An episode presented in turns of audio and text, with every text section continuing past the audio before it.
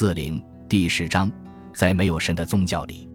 然而到了种离、崂山道士、盖僧、丹道士、巩仙、死僧、僧树、鸟语、行子仪等小说，这样的写作就完全不同了。宗教在小说中不是为了摆渡故事成为路标指示牌，而是为了证明那些信仰者都是异乎寻常的人。他们为人生活在世俗生活中，在小说的空间里，不是如鬼在地府、狐在树洞，而先在高远的天空或者深山内。小说从某种角度说是一种人物空间说，与其说不同的人物是由不同的性格造就的，倒不如说所有的人物都是不同的空间塑造完成的。即使在同一家庭空间内，兄弟姐妹的性格秉异之差别。也来源于他们在同一空间彼此感受到的空间物性大小的不一样。一个恐惧父亲的人，在那空间会感到压抑和苦闷；一个总是得到父爱、母爱的小女儿，会觉得那个空间舒缓而宽敞。他们感受到了同一空间中不同的温度和冷暖，这个温度和冷暖在改变着这个空间的大小和空间的文化与性格。因此，这兄妹便在同一空间里。表现出秉异相差的情感和个性来，宗教的物事和精神是在另一个空间完成的。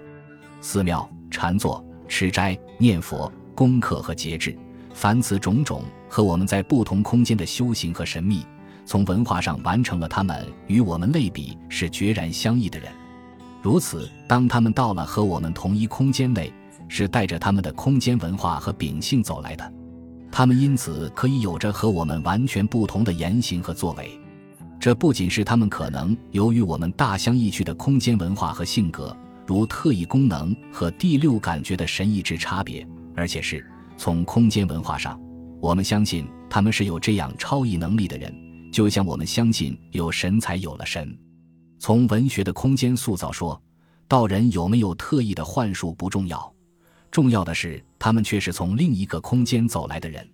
僧人有没有幻魔法术不重要，重要的是人们相信他们是另外空间里的人。于是，在种梨的故事中，一个道士可以通过获得一个吝啬卖梨者的梨，瞬间在地上挖坑埋子，沸水浇灌，种子发芽，并迅速长成梨树而结果。当道士把一树的梨子摘下分给众人，并最后砍倒梨树而去时，卖梨人的一车梨子不在了，并且他拉梨的车子也被砍坏了。如何讨论这篇幽默精妙的小说是来自《搜神记》中徐光种瓜的番写是一件事，而我们怎么就相信了作为预言家的徐光向人要了一粒瓜子，用手杖挖地种下去，一会儿瓜子发芽千蔓，开花结果，结出满地西瓜来是另外一件事。让这种神奇的道士从三国的东吴徐光那儿走到明清后，使一颗梨子瞬间长成了一棵树，瞬间又结出一束硕大甜美的梨。我们为什么不去质疑这种故事的可能和逻辑？这种真实来自哪里？来自徐光是可以预言水旱天灾的人，是和我们不一样的人。来自于道士不和我们生活在同一空间内，他是和我们不同空间不一样的人。空间决定了他们的意，让我们相信他们具有幻术是应该的、正常的。如《偷桃》中的父子本是变戏法的人，他们生活在戏法空间内，可以把一根绳子抛到空中，让绳子和云彩接起来，使儿子沿着绳子爬到天空去，将王母娘娘的仙桃偷到人间来。那儿子到没到天宫不重要，重要的是有如人头大的仙桃从空中掉落下来了。人们相信了戏法的真实和欢愉，所以当道士把一束大梨分给我们时，我们怎么能不相信有宗教信仰的人都是与我们常人不同的人？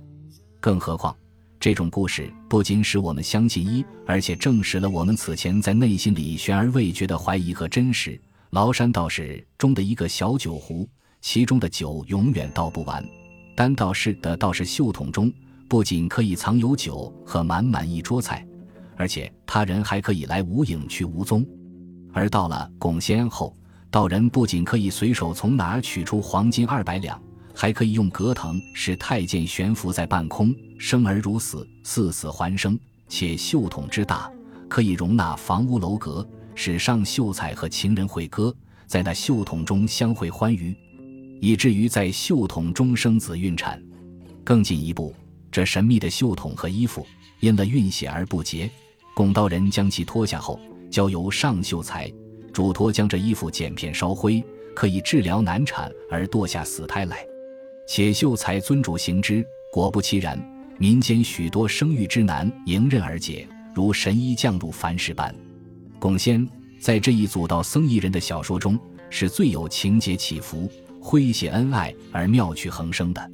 及至邢子仪和死僧、药僧等这组充满奇妙神异的小说，真正值得我们思考的，已经不是哪一篇比哪一篇写得好，艺术价值更高些，而是我们为何不追究这种写作的真假和虚伪。事实上，整部《聊斋志异》对现在的我们提出的问题，都是这一个亿：我们为什么不去怀疑其真实性？当我们明白狐鬼人世的不真之真，是因为狐有狐的空间，鬼有鬼的空间，人在人的空间是不能追究证明另外一个空间真实的，哪怕那个空间是虚幻的、想象的。缘此，我们不会去追究远离尘嚣人世，在寺庙中修行生活的人为什么会有我们所没有，能我们所不能。说到底，他们都是被神秘宗教养育的人，是和我们不一样的人。是与人有着异样空间的人。蒲松龄在写这类小说时，要面对的不是他们和我们一样的生活是什么，而是他们和我们不一样的生活空间是什么。文学说到底，不仅是要写人的共有和相似，而且还要写你所没有的、彼此有差异空间的。一个僧人我行我素，可以当众剖腹而死去，死僧。一个道士可以听懂鸟的语言与鸭子嘎嘎叫着的声张与说明鸟语。邢子仪中的秀才邢子仪为人正直而得好报，美人金银会从天上掉下来。追究这情节的真假无价值，有价值的是追究蒲松龄如何写作。参加了白莲教的杨某，在教会中是怎样欣然感受教会，而成了和我们不一样的人，可以让人乘着木鸟而飞上天。所以。当这些僧人、道士、尼姑走过寺庙的不同空间，来到我们的凡俗中，他们变成了那样类与人不同的人。我们之所以相信他们的不同于异禀，正是因为他们是来自不同空间的人。之所以他们可以在画皮中成为除妖降魔驱鬼者，在瑞云中成为故事的摆渡者和故事路线的指示灯。皆源于他们是和我们有过不同空间的经历而成了异人的人。本集播放完毕，感谢您的收听，喜欢请订阅加关注，主页有更多精彩内容。